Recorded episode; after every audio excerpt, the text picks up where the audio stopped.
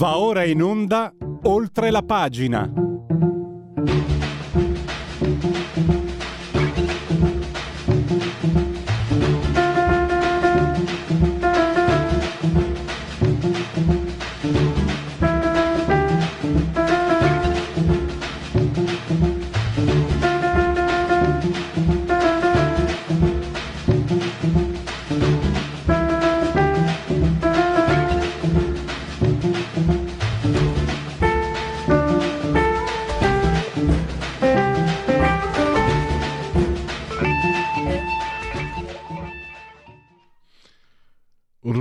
Russa. Per una volta questo bellissimo titolo non è mio, ma del uh, quotidiano Il Tempo. Complimenti alla redazione. E parleremo un riepilogo con Francesca Musacchio tra pochissimi istanti.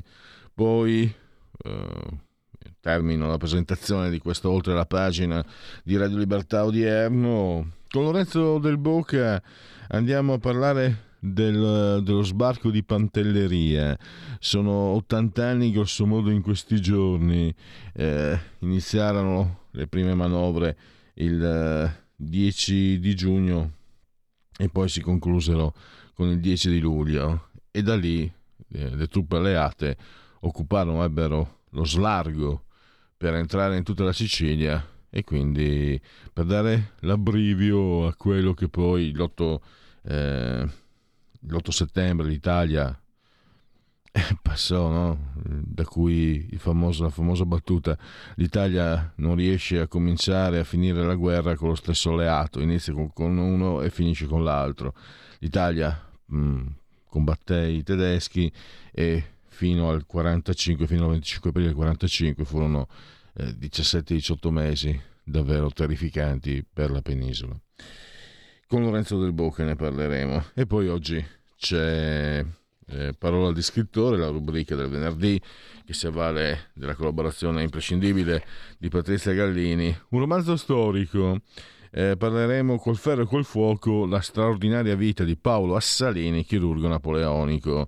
L'autrice Valeria Isacchini personaggio esistito davvero ed è stato un personaggio straordinario, innovatore, inventore di nuovi strumenti, di nuove tecniche, ha unito medicina e chirurgia ed è anche avventuroso perché eh, riparò in Francia dopo aver ucciso in duello un suo collega medico. Adesso basta però, parliamo di, delle vicende di oggi con Francesca Musacchio, direttore di OCS Report e, e scrive anche sul tempo. Benvenuta Francesca, grazie per essere qui con noi.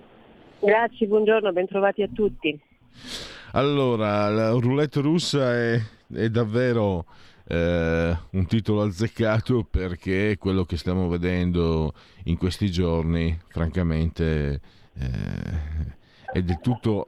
era imprevedibile, ma diventa anche inspiegabile eh, cosa fa Prigozhin. Poi tu in un bel articolo su OFCS hai anche spiegato quello che sarebbero le, quelle che sarebbero le intenzioni di, di Zelensky, no? di, di, spingere i russi eh, fino alla Crimea e quindi rovesciare completamente gli esiti del conflitto. Però dopo c'è la Cina, l'Europa non fa nulla. Tu hai anche intervistato un'importante eh, personalità, un, un, importante militare, eh, Tricarico. E sì. Quindi parecchio, diciamo, parecchia carne al fuoco, no? come suol dirsi mi interessa una, una, sintesi tua, Francesca. Cosa sta succedendo? Eh, già una situazione comunque che, che, che non è accettabile, no? l'occupazione di un paese, sì, ma prima c'era, c'era il Donbass, ok, d'accordo, situazione complicata, una soluzione cruenta e adesso abbiamo questi colpi di scena che poi dopo tali magari non sembrano più il giorno dopo, doveva essere un colpo, un colpo di Stato, il, il, golpe più pazzo del mondo, l'avevo chiamato io, poi invece Prigozhin, no no, non era un golpe, eh, no, era solo un avvertimento. Ah va bene. Francesca, spiegaci un po', eh, tu che, che insomma, sei molto esperta in, in politica estera. Ma guarda, allora sicuramente quello che accade in Russia non possiamo avere la pretesa di eh, di conoscere, di sapere perfettamente perché sappiamo che le cose che arrivano dalla Russia sono sempre un po' ehm, ingannevoli, al di là della propaganda c'è ovviamente un, un apparato di informazioni che eh, spesso e volentieri non dà diciamo, informazioni corrette, ma solo quello che può servire alla causa. Detto questo, sicuramente quello che possiamo quello che abbiamo capito è che in Russia c'è una, una situazione di instabilità interna. Ora, da che cosa deriva questa instabilità interna è la domanda delle domande. Eh, analisti innanzi alla prestazione nei primi giorni eh, del conflitto hanno provato a dare la loro versione della verità assoluta. In realtà la verità non la sa nessuno, ci sono varie ipotesi, c'è sicuramente un momento di crisi, ma non sappiamo se questo momento di crisi è stato eh, voluto da Putin perché evidentemente ha dei progetti altri, oppure ha un livello di, ehm, dire, di opposizione interna tale da arrivare a un possibile rovesciamento del regime, oppure c'è la mano di, un, dire, di, un, di, di paesi esterni. Questa, quest'ultima ipotesi in realtà è stata scartata aprioristicamente un po' da tutti, però io non la escluderei così nettamente perché ti ricordo che la, paranoia, la più grande paranoia di Putin è quella dell'infiltrazione degli altri servizi nel, all'interno della Russia. Questo livello di infiltrazione non sappiamo quanto, quanto è grande, sicuramente c'è, e lui lo sa e, e per questo vive insomma, in, questa, in, queste paranoie totali, arresti e tutto quello che sappiamo di quello che accade. L'opposizione diciamo, considerata sempre un agente straniero che lavora per i servizi stranieri. Quindi queste sono diciamo, delle possibilità. Come si inquadra questo nelle, nella, diciamo, nella guerra ucraina? Probabilmente è proprio il detonatore. Ora, forse Putin ha orchestrato, vi invito a leggere gli articoli di Allocca su FCS Report perché sono dominanti da questo punto di vista, forse Putin con Prigozhin hanno orchestrato questa specie di colpo di Stato per trovare un exit strategy a un, un'azione militare eh, in Ucraina che oggettivamente non sta dando grandi risultati alla Russia, non li sta dando neanche all'Ucraina per, a dirla tutta, è una situazione di stallo, quindi si potrebbe continuare così per anni e probabilmente Putin ha bisogno di un exit strategy per giustificare un'eventuale altra decisione che non sappiamo quale può essere. Anche soltanto quella di mettersi seduto a un tavolo di trattative può essere, anche solo per questo può essere necessaria una exit strategy. Quindi abbiamo, come vedi, un quadro molto ampio. Dopodiché la Cina, l'Europa, l'America, ognuno fa il loro gioco questo bisogna capirlo, non c'è un gioco diciamo, comune del, degli Stati Uniti e dell'Europa e dei paesi che affiancano in questo momento l'Ucraina. Ognuno gioca la sua partita, l'America ha i suoi interessi, noi dovremmo avere i nostri, la Cina ha i suoi, eccetera, eccetera. Quindi è, è, è un, come tutte le guerre, in realtà si combattono perché poi c'è una spartizione economica e di potere che può in qualche modo eh, ribaltare l'equilibrio. Eh, se l'intento di questa guerra è quella di far entrare l'Ucraina nella Nato, possiamo essere d'accordo, possiamo non essere d'accordo, io personalmente non sono d'accordo, però eh, evidentemente. Però, eh, Francesca, ti interrompo, ti interrompo. Tanto, proprio ieri abbiamo avuto Silverio Allo che abbiamo ricordato sì. i suoi articoli sul, sul, tua, sul tuo giornale online. Sì. Proprio Allo che tempo fa aveva, ma con grande anticipo, adesso timidamente ne parla qualche giornale nostrano, eh, rivelato che Biden non ne vuole sapere del, dell'Ucraina nella Nato. E volevo, chied- volevo chiederti questo mh, mm, nel, nell'insieme e Putin si è infilato no, in un cul-de-sac, mi spiego, cioè sono cose ovvie, no? Se lui non si pappa la, la, l'Ucraina fa una figuraccia, come la grande Russia che non riesce a far fuori la, la, la, modesta Ucraina, ma scherziamo? Significa che anche a livello interno sarà difficile tenere il potere che ha. Che ha. Se vuole andare fino in fondo, però, si rischia una crisi addirittura, addirittura atomica. E terzo non datur sembrerebbe, anche se poi la diplomazia lo insegna Machiavelli, gli esseri umani eh, quello che non c'è se lo inventano, sono capaci di inventarselo. Volevo capire, ecco, uh, una, una, soluzione potrebbe essere tirarla avanti per anni, anni, anni anni e quindi lasciare le cose sospese, anche se poi è un modo comunque per logorare eh, le persone e le economie. Tu cosa ne pensi? Ma allora guarda, sulla possibilità che l'Ucraina entri nella Nato, eh, io sono scettica, indipendentemente da quello che pensano gli americani, ma mm, se, se, Biden non ne vuole sapere di avere l'Ucraina nella Nato, beh, ci dovrebbe anche spiegare perché ha imbottito l'Ucraina di armi. Perché delle due l'una, ok? E non è che le armi all'Ucraina, questo lo sanno cerchiamo di non essere ipocriti, almeno noi. Vedete le armi e l'addestramento all'Ucraina è iniziato quando è iniziata l'invasione eh, russa in Ucraina.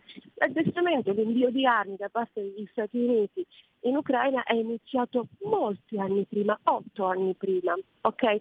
Quindi se gli Stati Uniti non avevano nessun interesse ad avere diciamo, l'Ucraina nella Nato, allora chi formula immaginano un paese non formalmente nella Nato ma comunque schierato con l'Occidente contro la Russia. Sarebbe interessante conoscere qual è la risposta, se mai ci fosse una risposta.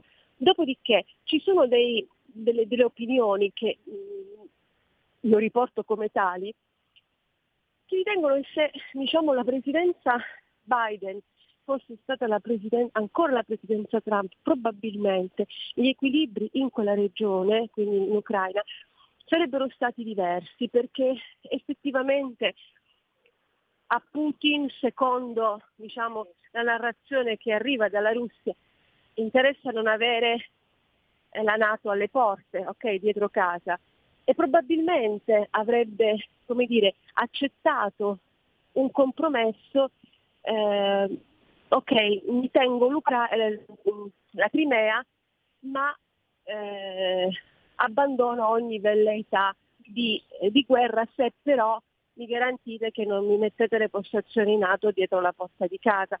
Ci sono anche queste diciamo, ricostruzioni che potrebbero avere un fondamento, una, diciamo, una, loro, una loro credibilità. Poi fuori da ogni populismo, non mi va di fare populismo, però va detto, le guerre degli americani sono sempre state guerre eh, per i loro interessi, salvo poi a un certo punto rendersi conto come in Afghanistan che dopo vent'anni di guerra non hanno tirato fuori un ragno dal buco, ma lì in Afghanistan è diverso perché non l'hanno tirato fuori neanche i russi neanche gli inglesi decenni e decenni prima. Quindi non so quale potrebbe essere la chiave, eh, diciamo, ingresso sì, ingresso no, uh, dell'Ucraina. Io sono scettica riguardo... Ah, è andato via, è caduta la linea. Vi ricordo che siete in simultanea con Radio Libertà quando sono scoccate le 10.53 questa trasmissione oltre la pagina avevamo, abbiamo in collegamento Francesca Musacchio direttore di OFCS.report e mm, scrive anche per il tempo Francesca, mi senti? Sì, ecco, bentornata. Perché nel frattempo mi sto muovendo per la città per raggiungere un altro posto. E quindi diciamo, non so dove siete arrivati con, con l'audio. Comunque, no, stavi, stavi dicendo che è, è, difficile decifrare quello che può succedere, quello che può fare la Russia, eh, alla luce anche poi delle prospettive americane con Trump o non Trump. Esatto, sì, e quindi diciamo che mh, la prospettiva che l'Ucraina entri nella Nato, non so, stavo per concludere, alla luce di tutto questo, non so se è stato il vero motivo per cui eh, Putin ha deciso di invadere eh, l'Ucraina. Non, non, ne sono convinta. Prigozhin dice, beh, gli hanno raccontato una storia che non era quella, gli hanno raccontato che la Nato voleva fargli guerra, in realtà non era così. Probabilmente Prigozhin ha ragione, ma è anche vero che eh, non è che era necessario fargli la guerra e quindi sparare fisicamente contro la Russia. Anche solo posizionare delle basi NATO in Ucraina, già questo è una dichiarazione di guerra in qualche modo. Quindi mh, mm, può essere vera in parte la storia raccontata da Prigozzi, ma è altrettanto vero che se lui avvertiva una minaccia, probabilmente ha reagito a questa minaccia. Dopodiché l'invasione, che sia chiaro perché non vorrei che poi da qualche parte viene fuori che sono filo putiniano, quello che ha fatto Putin, possiamo dirlo, anche se siamo in fascia protetta, è una portata senza precedenti. Io non sono, sono contro la Russia, sono contro Putin e sono soprattutto contro il regime autoritario che lui diciamo, sta portando avanti. Quindi, eh, un, un'ultima cosa Francesca allora, sì. eh, qui stiamo cercando anche di analizzare poi chi, se qualcuno vuole fare il tifo per Putin, pro o contro, eh, noi, noi, interessa relativamente. Una, la lettura dei fatti. In, resta questa, vedo che a distanza di un anno e mezzo c'è ancora chi dà questa interpretazione. Qua, nel momento in cui, agosto eh, 2021, se non ricordo male, eh, Biden ritira le truppe dall'Iran, Putin individua Afghanistan, scusa, e oggi cioè, sono due giorni che sono, faccio lapsus terribili. Eh, Afghanistan. Putin individua un momento, secondo queste interpretazioni, che sono plausibili eh, e rispettabilissime, anzi eh, io ci penso parecchio, per quello anche te lo domando a te. Putin individua un momento di grandissima eh, debolezza dell'Occidente. Se vogliamo, anche Joe Biden è un'immagine che trasmette debolezza. L'Unione Europea trasmette debolezza e al di là delle posizioni, eh, dal punto di vista politico, l'Unione Europea nel momento in cui viene anche si scopre che la Merkel le ha sbagliate quasi tutte, viene meno anche un certo tipo di immagine. E allora lui prende e decide di, di uscire allo scoperto per mettere alla prova, non per mettere alla prova, convinto che l'Occidente eh, starà buono, accetterà quello che lui farà. Non, non è andato così, però è, è, è, un, è un, un'interpretazione plausibile possibile che Putin abbia, abbia, commesso un errore di valutazione perché l'Occidente, cioè, anche, anche, uno come me capisce, se ti lascio prendere l'Ucraina poi è finita, poi ti prendi la Polonia, poi già che c'è la Germania Est una volta era tua e poi sappiamo come va a finire. Quindi non poteva, secondo me uno non può pensare a una cosa del genere, o sì? Eh, perché no? a volte le cose più improbabili sono quelle più sono, sono, eh. sono quelle vere. Io non escludo niente, certo Putin non è uno stupido, eh, doveva immaginare che non, non, gli avrebbero lasciato prendere l'Ucraina così con tutta la facilità e neanche che entrando in Ucraina, o forse l'ha pensato, forse gliel'hanno raccontata così, vai a capire che entrando in Ucraina avrebbe trovato persone pronte ad accoglierlo con fiori, musica e, è una grande festa. Probabilmente le hanno raccontato questo, lui ci ha creduto, in realtà non è andata così, ma non è andata così perché, ripeto, l'Ucraina era già armata,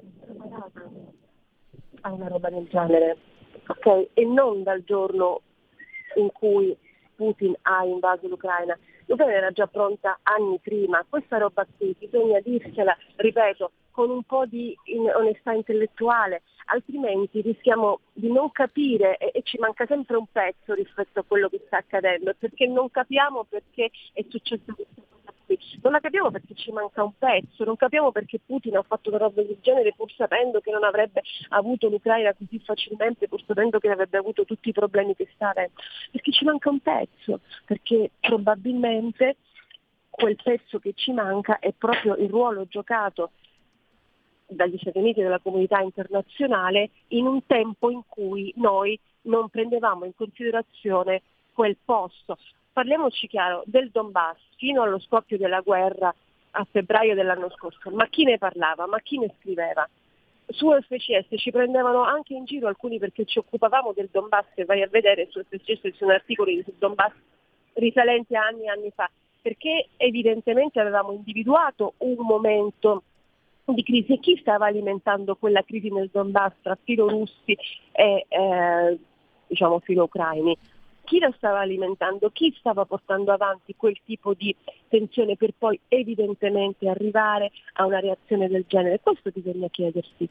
Bisogna chiedersi se Putin è talmente infiltrato dai servizi segreti esteri da non essere riuscito a gestire una situazione del genere o seppure il contrario, seppure è stato lui a gestire questo tipo di, di, di tensione in Donbass per giustificare uno sconfinamento così in Ucraina? Ecco, queste sono le domande a cui nessuno risponde perché evidentemente mancano dei pezzi, mancano delle, delle, ricostruzioni, manca soprattutto l'analisi continua di un determinato contesto che non ti consente di capire perché avvengono certe cose. Oggi qualcuno si stupisce ancora sul fatto che ci possono essere dei, come dire, ehm, dei mercenari, anche italiani, francesi, inglesi, tedeschi, che vanno a combattere in Ucraina o che sono in Donbass dall'altra parte. Ragazzi, questi c'erano otto anni fa, c'erano certo. cinque anni fa. Capisci come, come eh, quando ti manca un pezzo della narrazione tu non riesci a capire, noi questo pezzo non ce l'abbiamo. Io rimango convinta, non ho prove, ma sono semplicemente delle, come dire, delle, delle idee, okay, de, delle valutazioni. Io sono convinta che parte di, parte, non tutto, parte anche di questa storia di Prigozzi e Putin, di questo mancato gol, tentativo di gol, non so come lo vogliamo chiamare, sia in parte dovuto a um, ingerenze esterne, mettiamole così, mettiamola così. Va bene. Eh, Francesca, purtroppo devo chiudere perché abbiamo esaurito lo sì. spazio. Io direi allora, mm, per oggi chiudiamo, poi con te ci sentiamo praticamente in modo molto regolare, quindi per aggiornamenti continui e, e, seguiamo anche sempre offcs.report. Grazie, Grazie e a risentirci a presto. Grazie a voi, buona giornata, un saluto. Porta con te ovunque Radio Libertà. Scarica la app per smartphone o tablet dal tuo store o dal sito radiolibertà.net. Cosa aspetti? Stai ascoltando Radio Libertà. La tua voce libera, senza filtri né censura. La tua radio.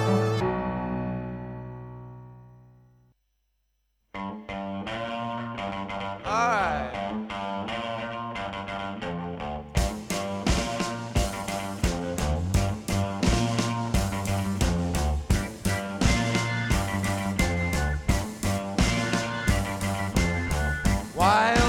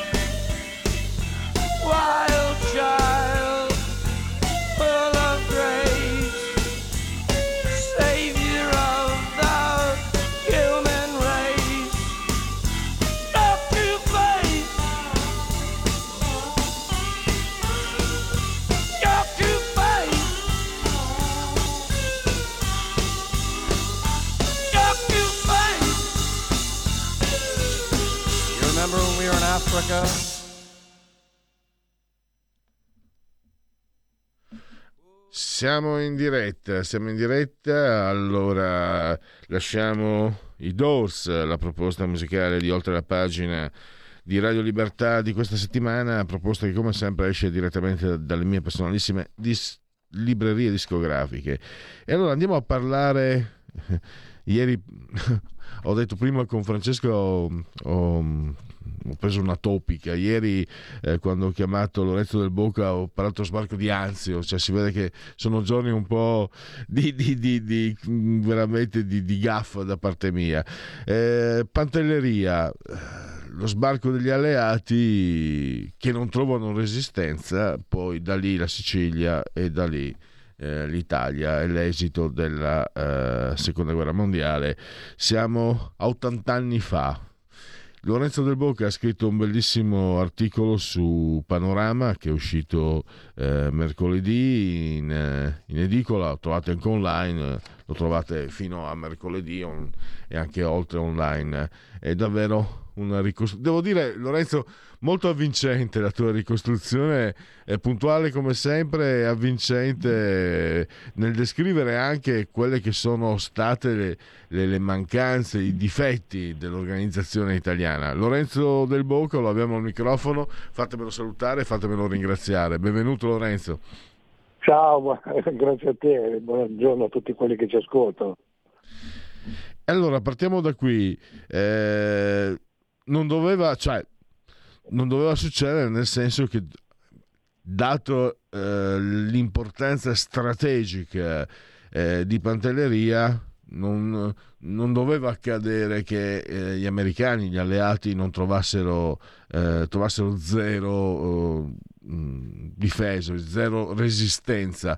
Però è anche vero che i soldati, tu ne parli, tu spieghi anche le cose, disorganizzazione, senza acqua, poi c'è anche il mistero del generale Zanussi che aveva trovato del, del, dell'acqua ma poi non l'ha portata e poi il fatto di non avere, di avere sì eh, eh, i, i, mezzi i, diciamo la, la, la, la fucileria necessaria, ma non, ma non eh, le munizioni. Poi, tra l'altro, metano funzionava di mm, quello che doveva servire per, eh, per presiedere eh, l'isola di Pantelleria. Quindi un insieme di concause. Uh, a te la parola. Eh, ma perché questo era l'esercito italiano. Questo era l'esercito italiano che era in condizioni precarie e obiettivamente poco preparato, poco armato, poco, eh, poco strategicamente informato nel momento in cui è entrato in guerra. E chiaramente andando avanti i, i mesi di combattimento ha cominciato a affievolirsi anche quel minimo di spirito di militare che poteva animarli, non tanto nelle reclute che chiaramente indossano la divisa più per obbligo che per convinzione, ma proprio i quadri militari che sono quelli che eh, la guerra l'avevano scelta per mestiere. Eh, cioè noi eh, avevamo le scarpe di cartone, divise che si laceravano facilmente, fucili della prima guerra mondiale, noi abbiamo sempre combattuto con le armi della guerra precedente. La prima guerra mondiale abbiamo combattuto con i fucili del 98, inteso 1898, e la seconda guerra mondiale avevamo le armi che avevamo recuperato alla fine della prima guerra mondiale. Eh, mentre gli americani arrivavano con dei carri armati grandi come palazzi, le nostre autoblinde avevano la dimensione di una 500. Questa era la, la, differenza dal punto di vista fisico che contrastingueva eh, i due eserciti. Pantelleria avrebbe avuto la possibilità di essere difesa perché era una roccaforte naturale, eh, era praticamente un bastione non aveva eh, spiaggia dalla parte meridionale e quindi l'assalto a Pantelleria era complicato, non si potevano usare i paracadutisti perché l'isola era troppo piccola e allora i paracadutisti non potevano orientare il loro atterraggio come, come possono fare adesso con sistemi molto più sofisticati, dovevano proprio aggredirla dal mare.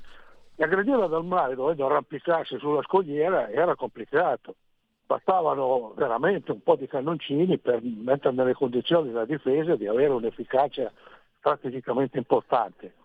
E questi cannoncini dal punto di vista numerico c'erano anche, ne avevano credo 500, però metà non funzionavano e l'altra metà aveva 6-7 ore di capacità di resistenza di fuoco perché non avevano proiettili. Il numero dei soldati era ingente, erano 11.000, cosa che ha meravigliato addirittura gli alleati. Gli alleati, e questo ti dà la dimensione di eh, quanta facilità mettessero nell'impresa, non, avevano, non, non interessava tanto costruire una strategia, ma scommettevano su quanto tempo ci avrebbero messo per prendere l'isola, chi avrebbero trovato sull'isola. Una scommessa che avevano fatto era che non ci sarebbero state più di 3.000 persone e eh, dice ti do un centesimo di dollaro per ogni persona che trovo in più. E Ike eh, ha vinto la scommessa e ha riscosso 85 dollari perché oltre le 3.000 persone c'erano altre 8-9.000, erano più di 11.000 che ovviamente erano depressi dal punto di vista eh, del morale e soprattutto gli mancava l'acqua, perché alcuni bombardamenti avevano distrutto i pozzi e non sapevano come bere. Lì in effetti si inserisce il giallo che tu hai citato, erano riusciti a recuperare cinque desalinizzatori per cui era partito una, un comando da Trapani ed era riuscito ad arrivare all'isola. Poi non si sa perché, non, mentre dalla parte eh, nord era più facile l'attracco, non si sa perché non hanno attaccato e sono ritornati indietro e lasciati senza bere. Per cui praticamente questi qui si sono resi senza combattere.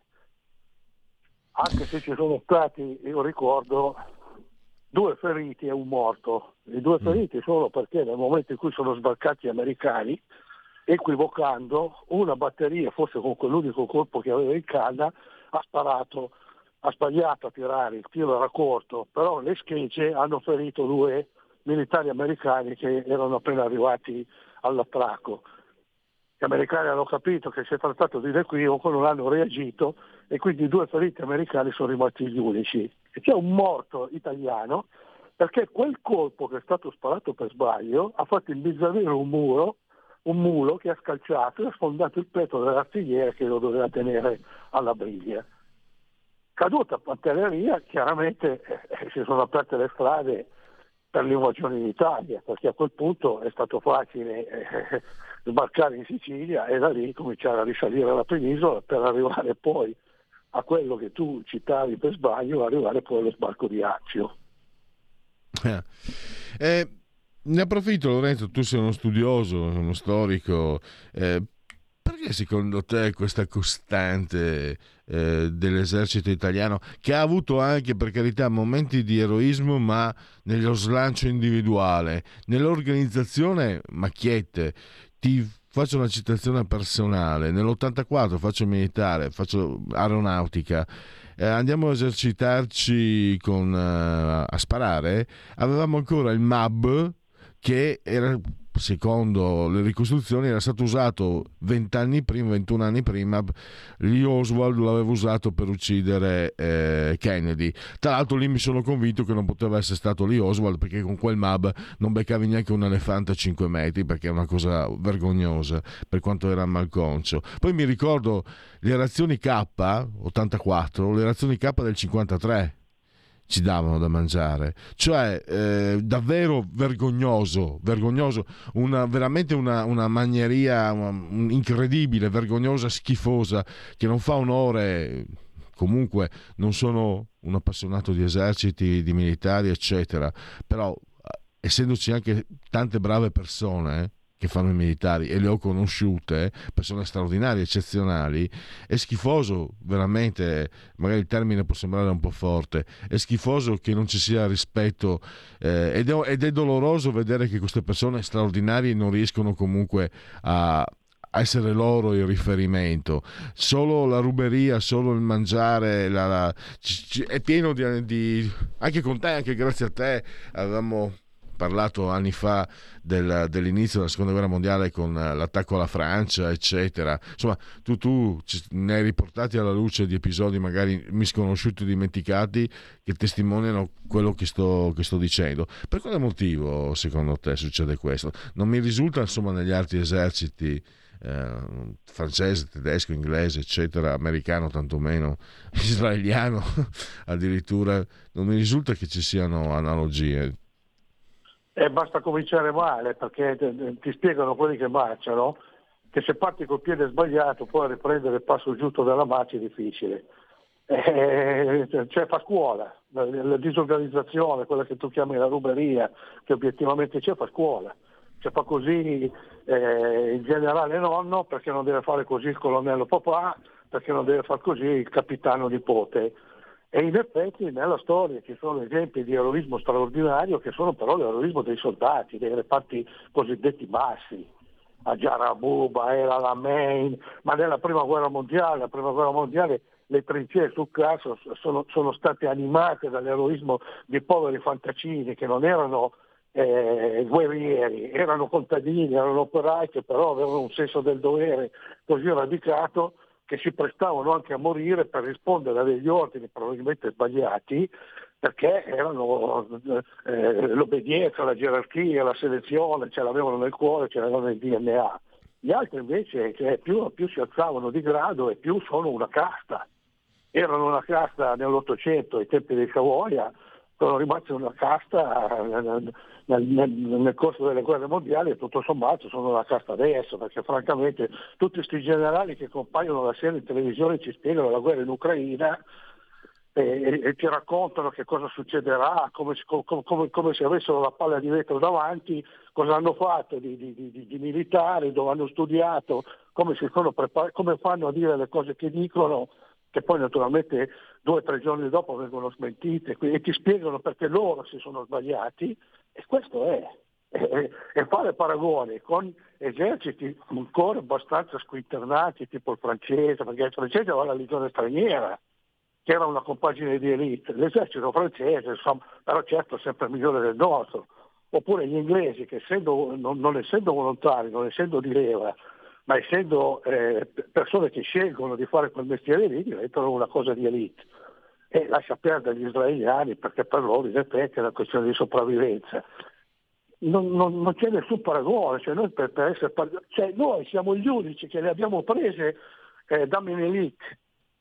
Cioè, mm. eh, le, nelle guerre coloniali no, non c'è stato un esercito nel mondo, gli spagnoli, i portoghesi, ora gli spagnoli e i portoghesi saranno c'è, però cioè, eh, grandi, grandi, iniziative belliche di Spagna e Portogallo non, non ne conosce la storia. No? Eppure anche loro le guerre coloniali le hanno combattute e le hanno vinte. Noi siamo gli unici che abbiamo lasciato sul campo quattro divisioni, quattro sconfitte da Menelik che aveva un esercito che cavalcava senza sella a piedi nudi. Punto. Cioè, questo è, lo stato. L'ho detto Lorenzo, eh, a me piace la storia anche quella del, dei pionieri americani. Va detto che mm, l'anno non me lo ricordo, che lo dico con attenzione, un selvaggio totale, ma di genio come cavallo pazzo, mise in scacco eh, fior di ufficiali usciti da West Point anche quello no? è abbastanza significativo. Anche, anche, anche, su quello è chiaro, non è, la stessa, è la stessa storia, non c'entra niente, però mm, scusami anche per questa uscita estemporanea, però mi ha sempre affascinato. Cavallo pazzo, un indiano, uno che eh, magari veniva visto, chissà, come un selvaggio, appunto, come gli Yankee, no? I, i West guardavano gli indiani e li ha messi nel sacco rifilando la, la batosta, forse l'unica sconfitta interna che gli Stati Uniti avevano subito nella loro storia. Eh, Anche se a dire la verità, gli Ameri- erano gli indiani i, i padroni di casa, a dire la verità. Sì, sì, ma questo ti dimostra che eh, la testa conta di più delle gambe.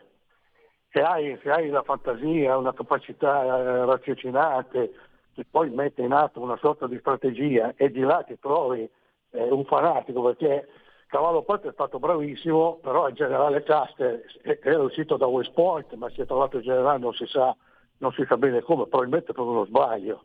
Stavano destituendo lui e promuovendo il generale un altro, si sono sbagliati, hanno confuso i due indirizzi, per cui quello che avrebbe dovuto essere promosso ha ricevuto una lettera di destituzione e ha dovuto fare ricorso per farsela revocare. L'altro invece si è trovato il generale quando doveva essere punito per una intemperanza aveva, della quale era stato protagonista. Questo dicono, non, non è accertato, ma ha motivi per essere creduta vera. Ed era un fanatico, era un ambizioso, era uno stravagante, eh, eh, capisci? Cioè, che aveva l'influenza del giovane e nessuna strategia militare del comandante. Quell'altro invece era, molto più, era anche molto più forte perché era 5-6 mila indiani contro credo 600, 600 del settimo cavalleria, quindi insomma c'era anche un rapporto numerico significativo. E quando eh, i soldati hanno esaurito le munizioni, eh, gli altri con, con l'ascia e col pugnale erano enormemente più forti al di là del fatto che li avevano isolati, li avevano divisi in due, insomma avevano messo in atto una strategia che aveva poi funzionato, ragione per cui insomma, la testa conta di più delle gambe. Allora, eh, fammi dire agli ascoltatori, abbiamo ancora mm, qualche minuto, non ci siamo messi d'accordo, io ho fatto una domanda estemporanea, ma come vedete con Lorenzo del Bocca si pesca sempre perché è davvero una, una biblioteca di queste cose. E, gra- e, grazie anche per queste cose quella di, di, di, di, del generale Caster eh, mi era sfuggita. Eh, Lorenzo torniamo a Pantelleria alla Sicilia. Il Duce. Il Duce è questa eh, questo è anche l'inizio della fine è la rappresentazione plastica del declino irreversibile del fascismo perché poi mm, pochi giorni dopo il, il Duce viene, viene sfiduciato deve dare le dimissioni e quel grande eroe di, di Vittorio Emanuele III trova anche il coraggio di, di incarcerarlo, di arrestarlo. Cioè. Sì, lo fa arrestare fuori dalla villa eh, perché non ha il coraggio di prendere posizione in prima persona. Sì, no, certo, è chiaro che la, la resa di Pantelleria è stato l'elemento plastico che ha dimostrato che ormai la guerra fascista era su un piano inclinato destinato alla sconfitta. Francamente non c'era bisogno di questo episodio, però questo episodio è stato l'elemento esteticamente visibile che dava l'idea di una sconfitta irreversibile. Tant'è vero che immediatamente dopo la sconfitta di Pantelleria il Duce parla eh, diciamo al, al, al, direttorio del, del, del partito fascista, eh, eh, gli accenti sono preoccupati e per la prima volta in tutta la storia del fascismo il documento con il suo intervento non viene divulgato e quindi non viene pubblicato. Soltanto rendendosi conto a distanza di qualche giorno che questa sorta di autocensura sarebbe stata più controproducente, Mussolini si decide a rimaneggiare alcuni passaggi e darlo alle stampe che riescono a pubblicarlo soltanto una quindicina di giorni dopo, già verso il 10 o il 12 luglio. Ed è un, un ragionamento imbarazzato, per cui da un lato si difende dicendo che eh, dobbiamo mettere nel conto che ci siano dei traditori. E poi un esempio, eh, prendendolo dal Vangelo, dice anche Gesù, tutto sommato, quando si è trovato a tavola con 12 persone, ha dovuto fare il conto con almeno un paio, forse tre, di quelli che non erano più con lui e, e aveva avuto la possibilità di coltivarli per il tempo di tre anni. Eh, secondo, dice, questa guerra era inevitabile e un giorno me ne renderete merito, un giorno la storia mi assolverà, perché eh, se noi non avessimo combattuto questa guerra saremmo stati condannati all'emarginazione. Dopodiché dice sì, però adesso che cosa dobbiamo fare? E qui è l'aspetto meno credibile di quello che dice Mussolini, perché secondo me non ci credeva nemmeno lui. Dice però adesso che gli alleati, i nemici, gli avversari hanno violato i confini della patria, noi abbiamo l'obbligo di difenderlo e sono certo che lo difenderemo, perché adesso ci sono 43 milioni di persone, che erano gli abitanti italiani, dice lui ammettendo meno alcune trascurabili scorie che erano gli antifascisti che ormai stavano alzando la testa, questi 43 milioni di persone sono in potenza e addirittura dice è in atto 43 milioni di difensori che proteggeranno la patria.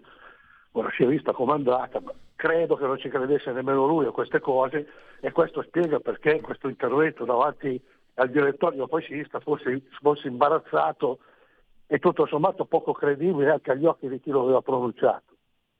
Certo. La fine è stata che ha dovuto convocare il, il, il, consiglio, il consiglio del fascismo che lo ha sfiduciato, nel senso che tentando di proteggerlo gli ha chiesto di rimettere il mandato nelle mani del re. Se il re è il capo, delle, è il capo del paese, è eh, il capo delle forze armate, ma viva Dio, si prenda anche qualche responsabilità lui. Quelli onesti dei fascisti che hanno, virgolette, sfiduciato Mussolini, eh, si sono comportati anche in modo onesto, più per proteggerlo secondo me che per dargli addosso. Un'altra parte no, l'altra parte aveva già scelto un'altra strada. Però dice che, che il re si assuma le sue responsabilità Mussolini cerca di resistere, la, la, la, notte del 25 luglio va per le lunghe, poi alla fine lui accetta questa dichiarazione, va presentandosi dimissionario al re, il quale re non riesce a rispondergli che, che con delle banalità, fra cui che eh, siamo in grave difficoltà, lui dice l'Italia è in tocchi, cioè a pezzi, e poi lo fa arrestare, ma non ha nemmeno il coraggio di arrestarlo subito, lo fa arrestare fuori dalla Villa Italia e lo fa arrestare in modo diciamo abbastanza clandestino, inizialmente dicendo che era per proteggerlo, poi lo portano sul Gran Sasso, cioè praticamente ha iniziato una reazione che avrebbe potuto essere tranquillamente ammorbidita già in quel momento, perché poi certo. dal Gran Sasso i tedeschi lo, lo liberano, lui riprende la guerra, anche qui non si sa con quanta convinzione, però una guerra molto più arrabbiata, perché i fascisti che stanno con lui sono inviperiti nei confronti dei, dei, degli americani, ma soprattutto sono inviperiti nei confronti degli italiani che hanno voltato faccia. È una delle, delle, delle, pagine più difficili da spiegare perché è una delle pagine più ambigue, che dall'oggi al domani gli amici sono diventati nemici e i nemici sono diventati amici, suscitando elementi sentimentali anche contrastati con reazioni oggettivamente diverse. Qualcuno che dice ah era ora più, dire, più favorevole, e gli altri dice sì, vabbè, ma noi non, non, possiamo essere dei voltagabbana così. E fra le due posizioni tutta una serie di sfumature dove è contato più l'ambiente in cui vivevi che non le condizioni personali, perché se, se due ti trascinavano in montagna, tu che eri il terzo amico andavi in montagna anche tu. Se due ti trascinavano a indossare le, le, le divise delle RSI, eh, tu che eri con, amico con loro andavi anche tu con loro, se non avevi proprio convinzioni granitiche. Fino al 25 certo. aprile, quando tutto è finito, ed è finito per davvero. Lorenzo, è finito anche il eh, tempo a nostra disposizione. Io ti ringrazio, potete leggere sul panorama di questa settimana eh, questa ricostruzione molto molto avvincente. Lorenzo Del Boca, ti ringrazio e risentirci a presto. io che ringrazio te, ciao, buongiorno a tutti. Segui la Lega è una trasmissione realizzata in convenzione con La Lega per Salvini Premier. legaonline.it, scritto legaonline.it, eh, segui la Lega prima che la Lega segua te alla Marciana o seguisca te alla Pellegrina e anche secondo sintassi. Molte cose si possono fare da su questo sito, iscrivervi alla Lega, molto facile, si versano 10 euro, si può fare anche tramite PayPal o PayPal, senza nemmeno sia la necessità che siate iscritti PayPal o PayPal. Quindi il codice fiscale e gli altri dati richiesti e pertanto, eh, di conseguenza e conseguentemente vi verrà recapitata la magione per via postale, ma se di mezzo ci sono poste italiane, noi consegniamo ampi e profondi gesti apotropaici alle femminucce, ai maschietti e anche a tutti gli altri, naturalmente la tessera Lega Salvini Premier. Il momento di autodeterminazione civica, non lasciate allo Stato i soldi che sono vostri e che lo Stato vorrebbe tenere per, per, usarli come vuole lui, fategli usare come volete voi, visto che non potete tenerli in tasca. Quindi il 2 per 1000, il, il D43, scelta libera che non ti costa nulla lo scrivi nella dichiarazione dei redditi, nella tua dichiarazione dei redditi ovviamente, di Domodossola 4 il brutto voto, i cavalieri dell'Apocalisse 3 il numero perfetto, le apparizioni radio-televisive dei protagonisti della Lega, vale a dire i politici, abbiamo dunque Matteo Salvini alle 14, un giorno da pecora, Rai Radio 1, 14.05 per la precisione. Il presidente della Commissione Attività Produttive, Alberto Gusmeroli, sempre oggi, sempre nel pomeriggio alle 15.30. Domani, nel cuore della notte, ora antelucana, 8.37 del mattino, Rai Radio 1 con l'europarlamentare Marco Zanni, Laura Ravetto, sempre domani, sempre ora eh, ante Lucana 9.15, Omnibus sulla 7 e dopo di infilata alle 9.40 Gianmaria Centinaio, il vicepresidente del Senato, Coffee Break sempre sulla 7 alle 9.40 poi all'alba, cioè alle 10.30 del mattino, l'europarlamentare Susanna Ceccardi a Punto Europa su uh, Rai 3 e per seguire la Lega sa Sofia adesso andiamo anche a leggere un paio di sondaggetti. Segui la Lega è una trasmissione realizzata in convenzione con La Lega per Salvini Premier. Anzi, i sondaggi li leggiamo dopo con calma, andiamo a vedere. Fatturato dell'industria Dati Istat aprile 2023 si stima che il fatturato diminuisca dell'1,8 dinamica negativa su entrambi i mercati, meno 2,5 interno, meno 0,5 estero. Trimestre febbraio-aprile l'indice è diminuito dello 0,4 rispetto al trimestre precedente, meno 0,1 mercato interno, meno 1,3 mercato estero. Chiudiamo. Andiamo a vedere i prezzi. Prezzi al consumo giugno 2023 eh, si stima un aumento del 6,4% su base annua, del 7,6% sul mese precedente. E poi l'ultimo dato Istat, poi i sondaggi li leggiamo nella parte finale di questa trasmissione, prezzi eh, alla produzione dell'industria diminuiscono del 2,3 su base mensile e del 4,3 su base annua. Direi che è arrivato il momento del time out. Stai ascoltando Radio Libertà. la tua voce libera, senza filtri né censura. La tua radio.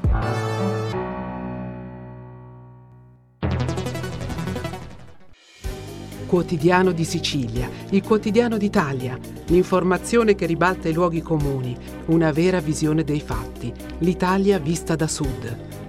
Ogni siciliano che vive in Italia e nel mondo è una risorsa, è protagonista della crescita della nostra nazione. Dai forza alla crescita della nostra isola, abbonandoti al QDS digitale più archivio a soli 99 euro annui. Quotidiano di Sicilia, il quotidiano d'Italia, una scelta di valore.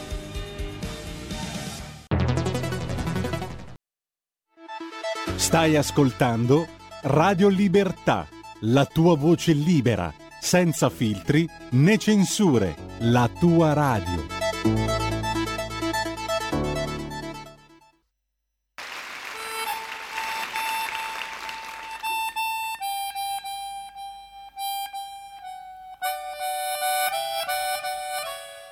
Maria, ti amo. Maria, ho bisogno di te. Poi la stringo e la bacio, infagottato d'amore di vestiti. E anche lei si muove, felice della sua apparenza e del nostro amore. E la cosa continua bellissima per giorni e giorni. Una nave con una rotta precisa che ci porta dritti verso una casa. Una casa con noi due soli. Una gran tenerezza. E una porta che si chiude. Nelle case non c'è niente di buono. Appena una porta si chiude, dietro a un uomo succede qualcosa di strano, non c'è niente da fare. È fatale quell'uomo, incomincia a muffire. Basta una chiave che chiuda la porta d'ingresso, che non sei già più come prima e ti senti depresso. La chiave tremenda, appena si gira la chiave, siamo dentro una stanza, si mangia, si dorme, si beve. Ne ho conosciute tante di famiglie. La famiglia è più economica e protegge di più. Ci si organizza bene. Una minestra per tutti, tranquillanti, aspirine per tutti, gli assorbenti, il cotone, i confetti falqui. Soltanto 400 lire per purgare tutta la famiglia. Un affare. Si caga in famiglia. Si caga bene. Lo si fa tutti insieme. Nelle case non c'è niente di buono. Appena una porta si chiude dietro un uomo quell'uomo è pesante e passa di moda sul posto. Incomincia a marcire, a puzzare molto presto. Nelle case non c'è niente di buono, c'è tutto che puzza di chiuso e di cesso. Si fa il bagno, ci si lava i denti, ma puzziamo lo stesso. Amore, ti lascio, ti lascio. C'è solo la strada su cui puoi contare, la strada è l'unica salvezza. C'è solo la voglia e il bisogno di uscire, di esporsi nella strada, nella piazza, perché il giudizio universale non passa per le case, le case dove noi ci nascondiamo. Bisogna ritornare nella strada, nella strada per conoscere chi siamo. C'è solo la strada su cui puoi contare, la strada è l'unica salvezza. C'è solo la voglia e il bisogno di uscire, di esporsi nella strada, nella piazza, perché il giudizio universale non passa per le case e gli angeli non danno appuntamenti e anche nelle case più spaziose non c'è spazio per verifiche e confronti. Laura, ti amo. Laura, ho bisogno di te. Con te io ritrovo la strada, le piazze, i giovani, gli studenti. Li avevo lasciati qualche anno fa con la cravatta. Sono molto cambiati, sono molto più belli. Le idee, sì, le idee sono cambiate. E i loro discorsi, e il modo di vestire. Gli esseri, meno. Gli esseri non sono molto cambiati. Vanno ancora nelle aule di scuola a brucare un po' di medicina, fettine di chimica, pezzetti di urbanistica con inserti di ecologia, a ore pressappoco regolari. Ed esiste ancora il bar tra un intervallo e l'altro. E poi l'amore, per fabbricarsi una felicità, come noi ora. Una coppia e ancora tante coppie. Unica diversità, un viaggio in India su una due cavalli. Due, come noi. E poi ancora una porta, ancora una casa. Ma siamo convinti che sia un'altra cosa. Perché abbiamo esperienze diverse, non può finire male perché abbiamo una chiave moderna, abbiamo una IALE. Perché è tutto un rapporto diverso che è molto più avanti. Ma c'è sempre una casa con altre aspirine calmanti. E di nuovo mi trovo a marcire in un'altra famiglia, la nostra, la mia, abbracciarla guardando la porta, la mia poesia.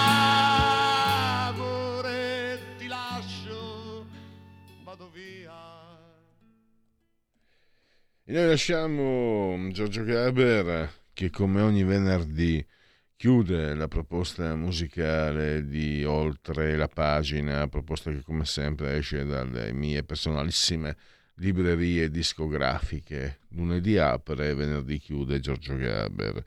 E come ogni venerdì, parola di scrittore, la rubrica che si avvale dell'imprescindibile collaborazione di Patrizia Gallini di Ardèche Comunicazione. Oggi parliamo di che libro parliamo? Adesso ce lo facciamo spiegare dall'autrice Valeria Isacchini che abbiamo al telefono e alla quale do il benvenuto e il mio grazie. Benvenuta Valeria. Buongiorno, grazie a voi. Di che libro parliamo? Eh, ecco, perché di... no, no, no, mi faccia, faccia, introduco. Allora, intanto il titolo: Col ferro e col fuoco, la straordinaria vita di Paolo Assalini, chirurgo napoleonico.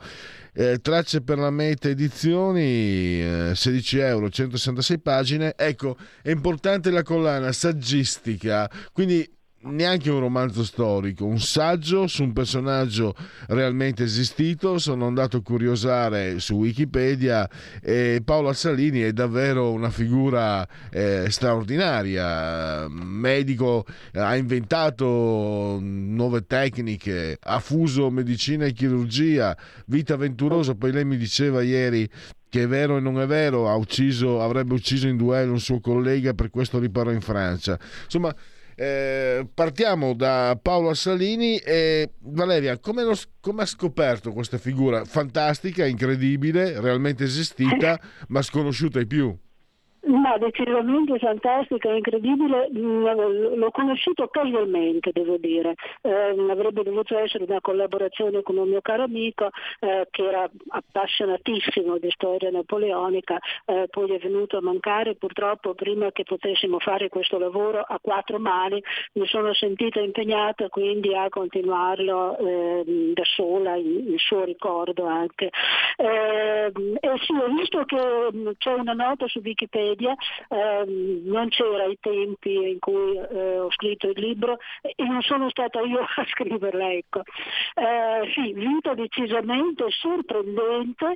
Eh, come tanti eh, italiani sconosciuti e più, eppure è stato una persona che grazie alle sue competenze, ed esclusivamente alle sue competenze, è riuscito a passare indenne, possiamo dire, eh, da, eh, dal servizio presso gli estensi al servizio presso l'armata napoleonica. Con Napoleone ha fatto tutte le campagne, dalla campagna d'Italia eh, a quella di Spagna, in Prussia, in Ungheria, eh, in Spagna, in Egitto, eh, fino alla Russia, cioè proprio non, ne ha mancata una, possiamo dire, alla fine dell'impero napoleonico, grazie sempre alle sue enormi capacità per cui veniva riconosciuto in tutta Europa, ehm, è passato al servizio, è stato accolto a braccia aperte, possiamo dire, nella Napoli borbonica. Quindi veramente una persona che eh, ha dimostrato con le sue capacità facilitato anche da una famiglia, diciamo, era figlio d'arte. Mm, il padre era archiatra della duchessa d'Este, eh, però questo figlio d'arte si è dimostrato superiore alle capacità paterne eh, e grazie alle sue, alle sue competenze linguistiche oltre che eh, oltre che medico-chirurgiche, è riuscito ad affermarsi e a diventare famoso in tutta Europa. Poi tracollo misteriosamente, non si capisce come mai, è stato, è stato parzialmente accantonato, anche se nella storia della medicina, nei, nei manuali di storia della medicina è ben ricordato sia per le sue competenze di medico e chirurgo soprattutto, eh, sia in quanto inventore di moltissimi strumenti eh, che sono stati innovativi, sono stati adottati fino alla, al secolo scorso, fino al Novecento diciamo. Quindi veramente una persona, eh, una persona sorprendente come vita, avventurosa quanto mai e competentissima. Eh, ecco, del... no, mi faccio dire, eh, mh, volevo aggiungere Valeria, avevo, che va, va, detto anche che è importante questa figura perché ho letto almeno prima di lui eh, non andavano tanto per il sottile i chirurgi, i chirurghi eh, tagliavano. Lui invece eh, ha, ha, portato l'idea della cura e anche eh, quindi gli dobbiamo, gli dobbiamo qualcosa anche noi contemporanei. Sì, gli dobbiamo qualche cosa, non solo per la cura, teniamo però presente, adesso non, non esageriamo, ehm, erano tempi in cui in mancanza, di, cioè, si pensi solo alla mancanza di antibiotici che cosa significava? Su un campo di battaglia. E eh, i chirurghi, eh, chirurghi militari operavano nel campo di battaglia, non a differenza di quello che succedeva prima e che succedeva presso gli altri eserciti a distanza di alcuni chilometri tranquilli, poi i feriti, se sopravvivevano, venivano portati eh, dal, dall'ospedale da campo. Mm, Re, che era il capo chirurgo che ha riorganizzato la sanità militare napoleonica, imponeva la presenza del chirurgo sul campo di battaglia, letteralmente. Eh, quindi eh, richiedeva essere chirurgo, un notevole chirurgo militare, un notevole fegato proprio, un, notevole coraggio fisico. Eh, quindi anche in questo è stato innovativo. Eh, poi altre novità, ecco, era, era il periodo in cui medicina, la chirurgia finalmente si affermava sopra la medicina. Sappiamo che fino al secolo XVIII era il medico che era il sapiente che aveva i suoi spagnozzi a fianco che annusavano, odoravano e assaggiavano spesso urine e facevano il lavoro sporco, ma il medico era quello che parlava in latino eh, e che era decisamente superiore al chirurgo che era una specie di barbiere. Invece anzi spesso era un barbiere, invece nel secolo XVIII e soprattutto grazie a Napoleone, il quale diceva no, eh, nelle, nelle mie armate io voglio dei chirurghi, il medico deve stare lontano, si occuperà dei servizi, della logistica eh, fuori dal campo di battaglia, ma nel campo di battaglia serve uno che sappia operare in maniera drammatica spesso. Eh, quindi mh, per ritornare al, al discorso che si faceva prima, si sì, a Salini ha effettivamente agito cercando quando possibile di salvare. È stata sua l'invenzione dell'angiostato, quello che viene chiamato angiostato, all'epoca si chiamava presa arterie, cioè che bloccava la circolazione nell'arteria e in questo modo permetteva l'amputazione senza dissanguamento, perché c'erano pochissimi, pochissimi minuti per, mm, per intervenire prima del dissanguamento. I suoi angiostati di vari modelli, di varie forme, dimensioni sono stati da lui introdotti e sono presenti ehm, al Science Museum eh, di Londra, ci sono una settantina almeno di strumenti da lui inventati, ma, e questo è veramente sorprendente, era capace poi di passare dalla chirurgia militare, quindi dallo strazio delle amputazioni, eh, al era specializzato anche in ehm, ortopedia naturalmente, ma anche in oculistica e in ostetrica. E fu proprio grazie a queste sue competenze notevoli e in diversi campi, noi adesso non siamo abituati, adesso abbiamo il, medico che si occupa, il chirurgo che si occupa solo del, della seconda falange, del terzo dito eh, del, del, piede sinistro. All'epoca invece i chirurghi dovevano essere competenti in tantissimi campi e grazie alle sue competenze è stato per esempio proprio il medico personale di Eugenio di Bormè, del viceré d'Italia e di sua moglie probabilmente è stato lui con l'ostetico che ha seguito i, i, i parti più o meno infelici di, ehm, di Augusta Maglia quindi ha avuto competenze veramente eh, sorprendenti e in tantissimi campi. Ecco, ehm, Valeria, veniamo al, al libro. Che, che scelta ha fatto per quanto riguarda lo stile, per quanto riguarda la narrazione?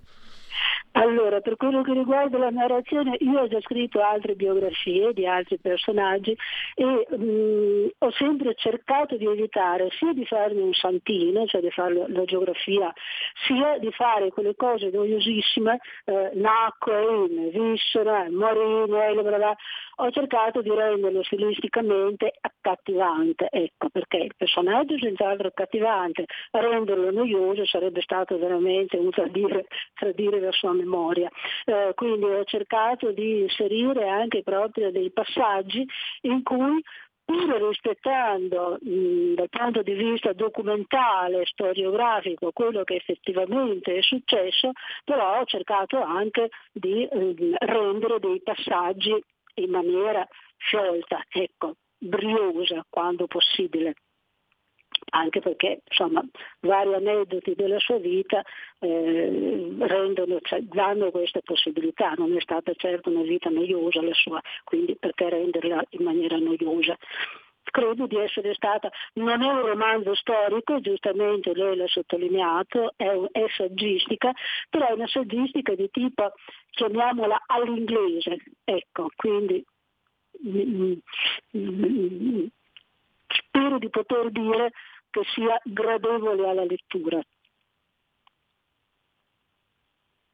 Eh, ne siamo certi, ma una curiosità mia, eh, quanti Paolo Assalini sono nascosti nelle pieghe della storia più o meno recente, più o meno lontana? No? Queste figure eh, misconosciute ma eccezionali che valgono un, un, libro, magari anche perché no, anche un film, anche insomma una celebrazione di un certo tipo.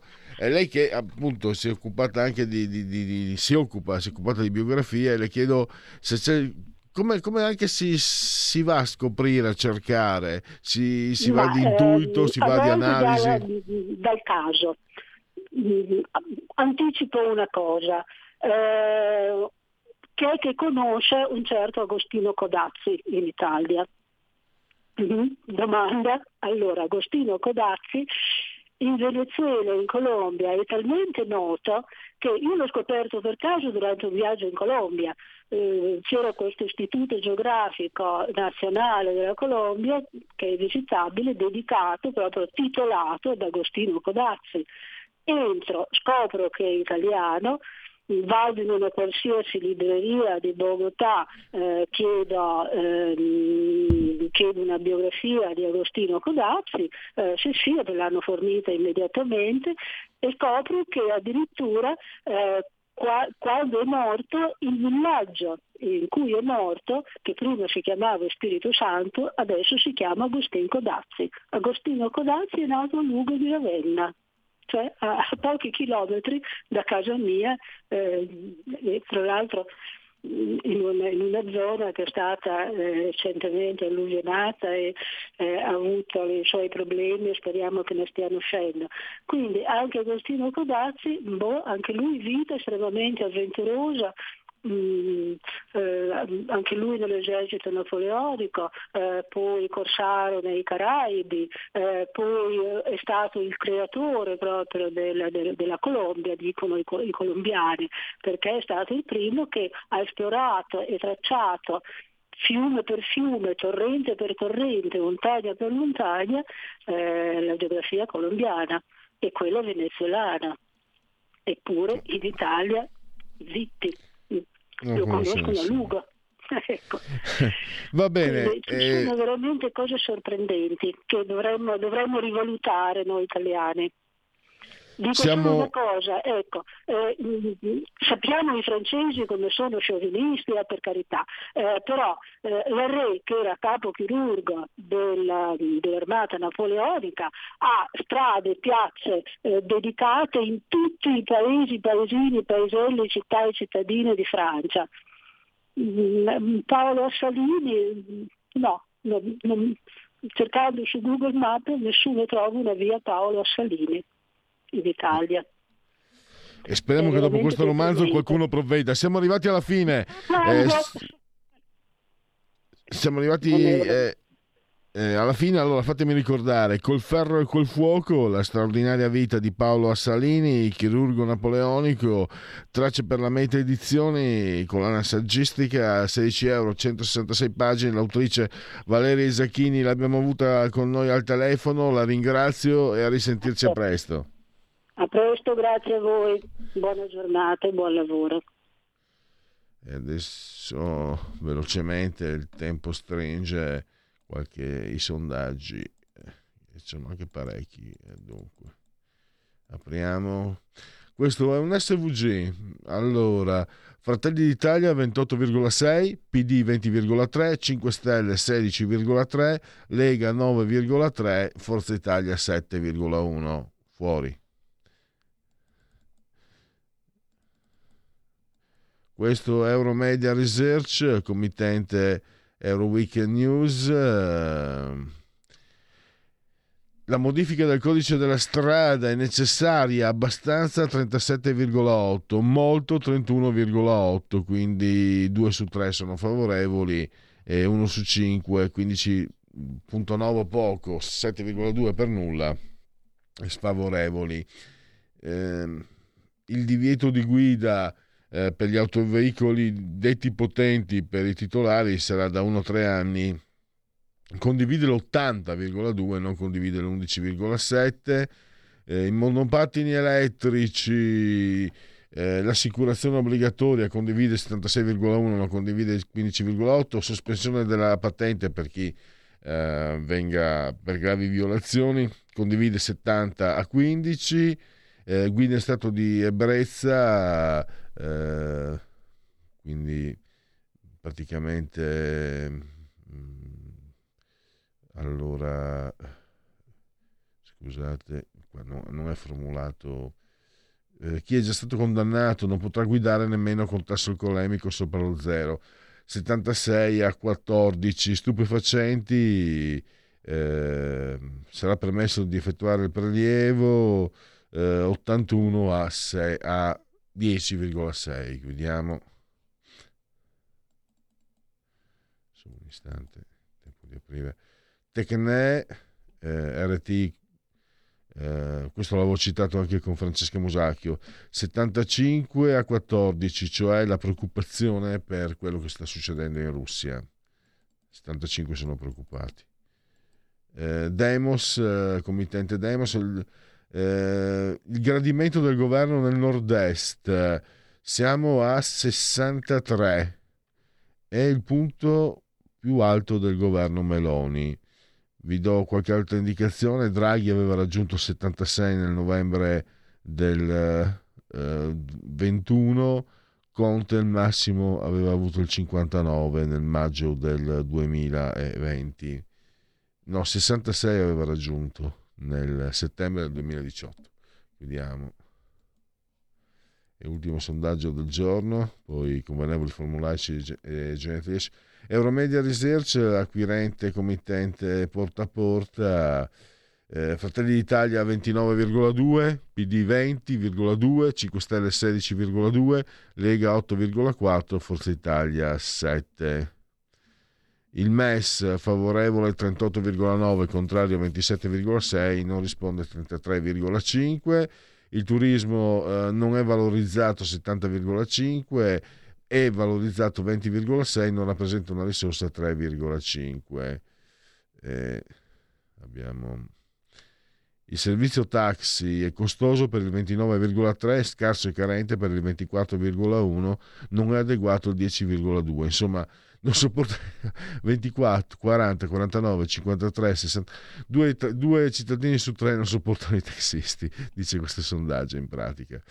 Ehm quali droghe assunte in vita sua? Cocaina 15,3, eh, anfetamina 7,5, MDMA, che non so neanche cosa sia, 5,8, l'LSD 5,1, eroina 4,6 e alto 2,3. Lei favorevole alla legalizzazione della cannabis, favorevole 36,5, contrario 53,4, quindi eh, non, le cose magari non stanno come ce le raccontano, sembrerebbe che tutti eh, vogliano la legalizzazione, poi questo sondaggio la dice diversamente.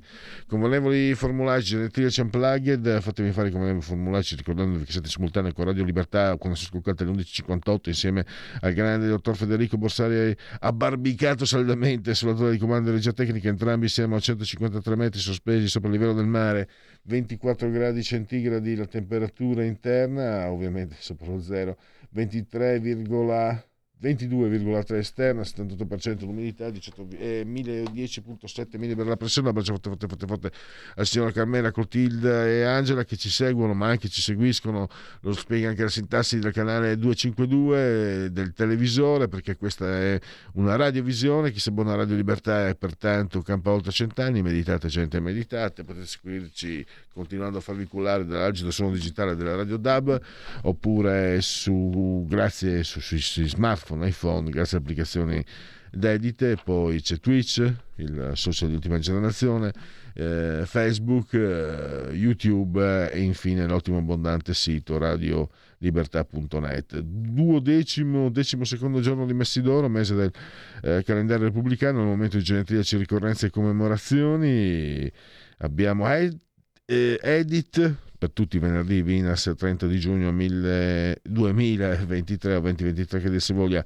Susan Hayward 6 nomination Oscar. Edith Markneyer era il soprannome. Zeno Colò uno dei più grandi campioni dello sci alpino. Lui però era appenninico toscano. La meravigliosa Maria Massafani eh, bella bella bella bella sensuale bravissima. Lea Massari Tony Dallara e poi Tony Musante, anonimo veneziano, Silvio Orlando, il giovane Papa, e fa il cardinale, ma poi anche ce lo ricordiamo nella scuola, Angelo Boiello, nel giovane Papa, il cardinale Hernandez. Vincent Donofrio, soldato palla di lardo, Mike Tyson, eh, con lui finisce la box e inizia qualcos'altro. Il posto più bello del mondo, il ring, perché sai quello che ti può capitare. E infine Michael Phelps, un super campione dello nuoto, 23 ori olimpici. Ci sono degli stati che in tutta la loro storia forse non ne hanno vinti altrettanti. Basta così, grazie, grazie a todos e buon proseguimento. Miau.